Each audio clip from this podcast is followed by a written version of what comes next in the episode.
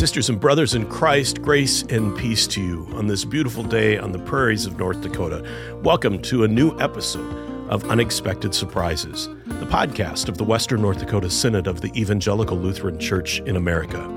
This podcast gives us an opportunity to have conversation with leaders and folks from just across the Synod, across the church, about the many ways that God is active and alive, working through the mission and ministries they see and they are part of.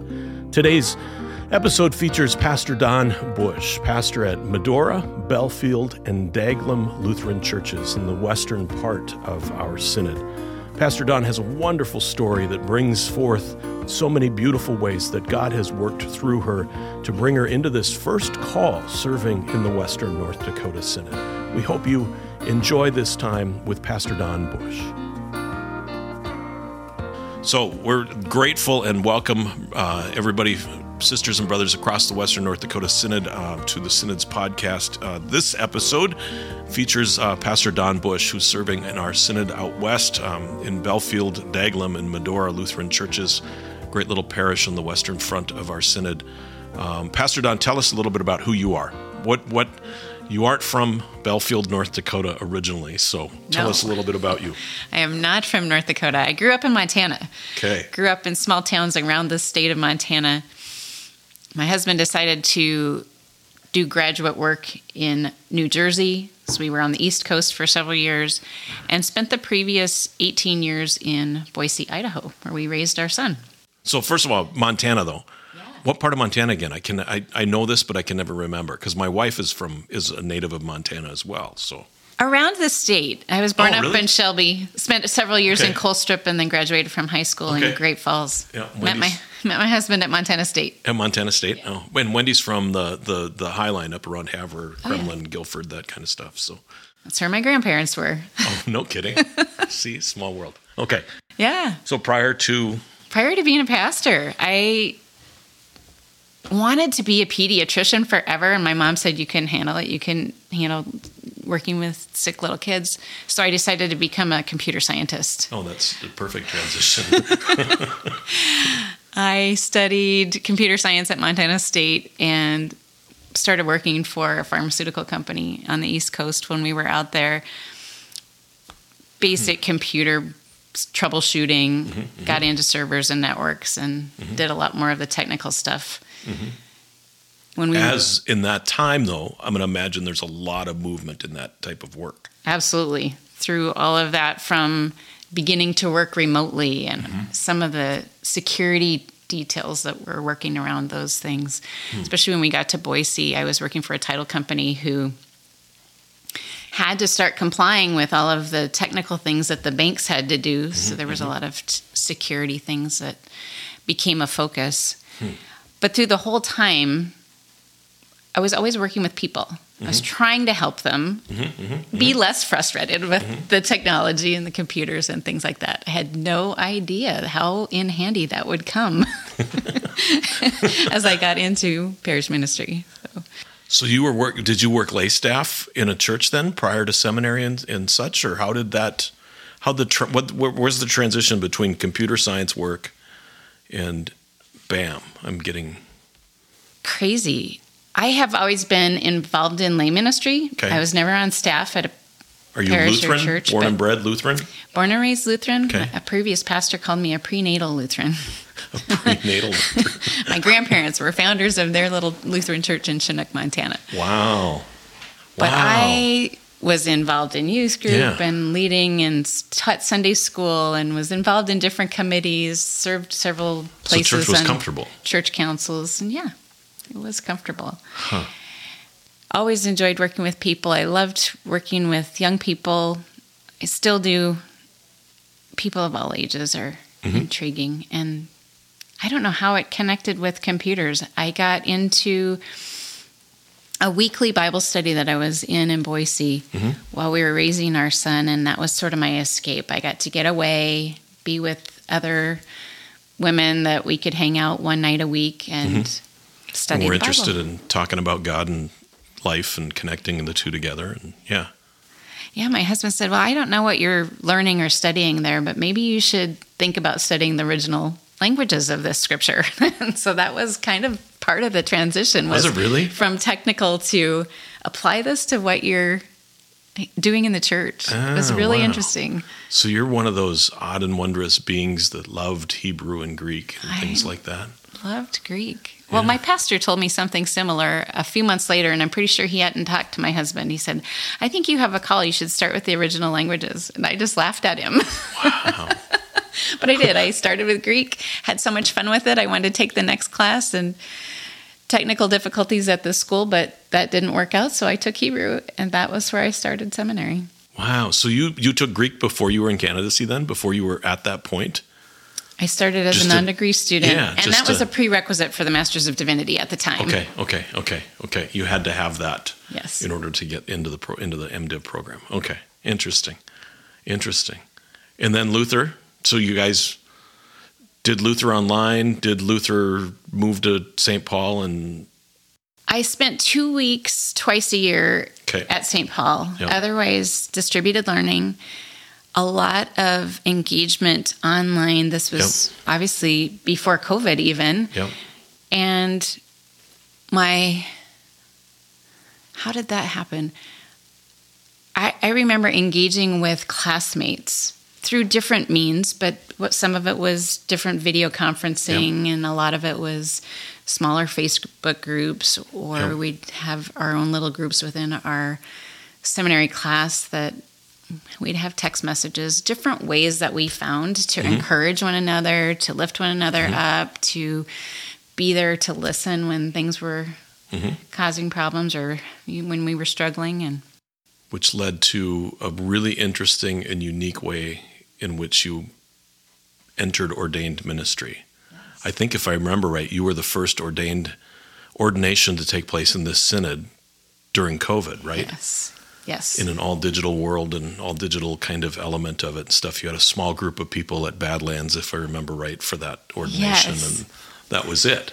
we had a few people in person and others on Zoom on the screen up on the wall, and I could still feel all of their hands. Oh man, it was a great experience and not one that I dreamed about. And that was not how I wished for Yeah. it to happen. And at the same time, it was really special. it worked out really. It was beautiful. Yeah, a great Holy Spirit piece. And I don't know, your computer science background maybe brought you into the comfort level of going, I'm cool with these people on the screen and they're here with me. That's and, right. and, and there's incarnational ministry there, right? I think so. I mean, I believe that. I believe that we were struggling with that, I think, at the early stages of the pandemic to understand how do you do incarnational ministry in a digital world. And you lived it out and showed us firsthand what that looked like um, at, a, at an event. I mean, I remember watching the live stream um, and participating um, that way. So, Having that experience from, for sure, the undergraduate and computer science background, but also from the seminary background, and knowing that I can build relationships. Yeah. Online, I would not say virtually. Those are not virtual relationships. And at the same time, very meaningful relationships. Yeah. Like you said, incarnational ministry, we are the body of Christ together. so your call, first call, Yes. Western North Dakota, Medora, Belfield, Daglum. Tell us a little bit. It has been fun and challenging. The people have really, I think, appreciated the gifts I've brought as far as moving some of their worship time online. Mm-hmm, and mm-hmm. I think we're still learning. We're still learning mm-hmm. how to do that well as a small community. Yep. I can do the technical piece, but that doesn't necessarily connect the relationship piece. What's the largest of the three in that parish? Belfield is the Belfield, largest, followed by Medora and then Daglum. Okay. I think if everyone shows up in Daglum, we have 10 people. Okay. But Medora doubles in size in the summer, Yeah. and Belfield almost cuts in half in size in the summer. really? As they go up to the lake or they have Right. There's rodeos going on or some family activity that they're out and about with. right? And Medora's got the tourist crowd population coming in. We get to welcome. So is it two different? I mean, so you have almost two or three different seasons yes. of what ministry feels like in a worship in, in a worship life in those places. Right. Wow. Someone asked the question a couple months ago what is the soul of your congregation? Yeah. And I think question. all three of them have different souls. Yeah. Yeah. So, how would that speak? I, I love Daglum. I've not visited Daglum yet, I've not had that opportunity, but I just love the character of this congregation. They seem to have a soul that is deep and rich and connected deeply to the land and, and to the history of that place. I would say um, so. I think for Daglum, their soul is their history and their ancestry. Mm, what mm. holds them and keeps them together is the history of all of the generations mm-hmm. that founded that congregation. I learned recently that that used to be the biggest of the three congregations. Oh, no kidding. Years wow. ago. And wow. they've been connected, the three congregations have been connected in different ways over the last hundred years. Yep, yep, yep, yep. In, in, in, and maybe not in a parish sense that we think about it today or a cooperative sense, but, but yeah, just in the communal sense of being supportive for one another and seeing it. Right. What's something on the horizon, something that you're excited about in any one of them? Pick one of them, pick them all. I, I, God's doing great work out there. I'm glad you're out in Western North Dakota, that you're here and part of this community. Um, and you've endured starting ministry in COVID. right. I think in each of them in different ways, m- moving beyond our walls into community We've talked about potentially some ecumenical services in Belfield at their parish pavilions, at their pavilion suppers. Hmm. Medora is doing some good work in the community, mm-hmm. offering barbecues at the car show and different yeah. things like that that hopefully we can expand and continue to invite the community yeah. into relationship. Yeah. And especially like the community that's that's during the summer in Medora, I always think about that as being such a transient you know, I mean, people are in Medora for a couple of days and maybe spending the weekend there, and and to, we have seasonal workers. Oh yeah, yeah, workers Absolutely. that are coming in for the season who have just recently started joining us again for the summer. Wow, interesting. And they I, rotate. My understanding, I haven't. I've seen one that has was there last year, and a new one that wasn't there last year, and plans to be here for the summer. Might make it long term. So it's always guessing. Hmm. Hmm. Interesting, interesting. I don't know if we got to the heart of that. Trying to thinking about that, other right. than yeah, I mean, what it is that's going on that's exciting, and you're thinking about, and and um, obviously reconnecting or connecting more deeply to the Medora community is one thing that they're looking at, um, which is outside the walls and awesome. Building those relationships that can be maintained, whether it's now digitally in some mm-hmm, respect mm-hmm. or just in ways that help grow and strengthen the faith of the community. Mm-hmm.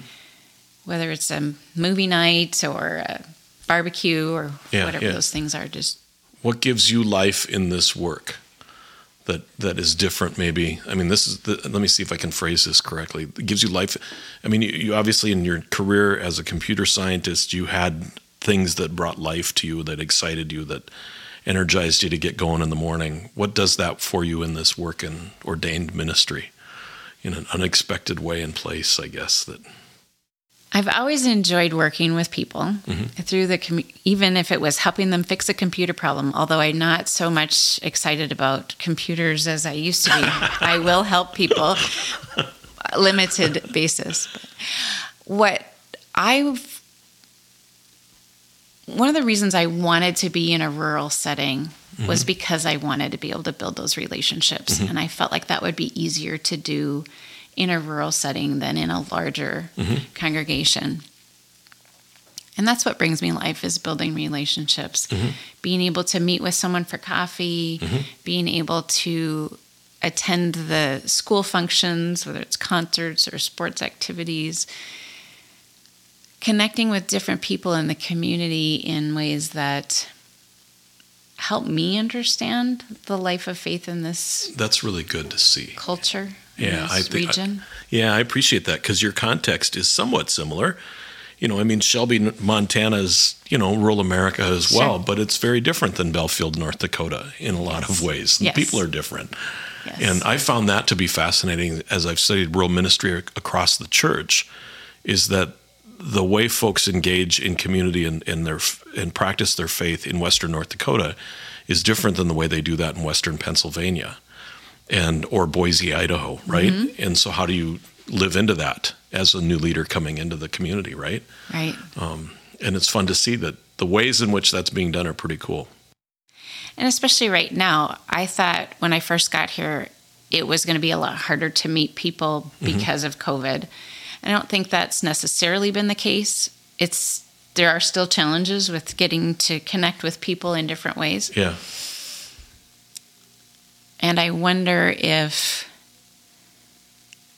continuing to do work with the different people in the congregations will help with building those relationships in the community as well. Mm-hmm. Mm-hmm.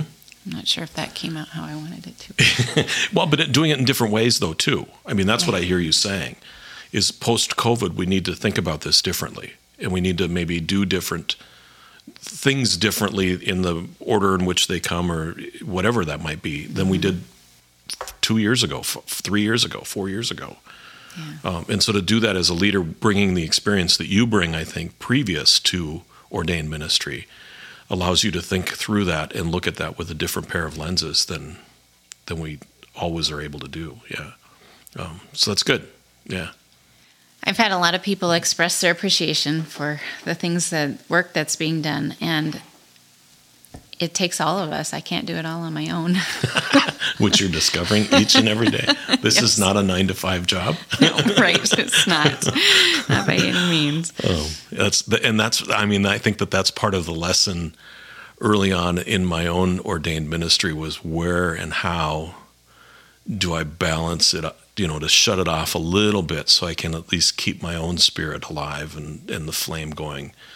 Because um, it can be difficult sometimes. And then I think about it within your parish setting, you know, where you're in three different locations and three different unique souls, as yes. you said. I mean, that's just, um, that brings another layer of complexity that's beautiful and good and challenging all at the same time. So well, we're the church is blessed because you answered the call, and the synod yeah. is blessed to have you serving um, during this time in the synod. And we wish you nothing but the best in all of your ministry and work. Um, Thank I, you.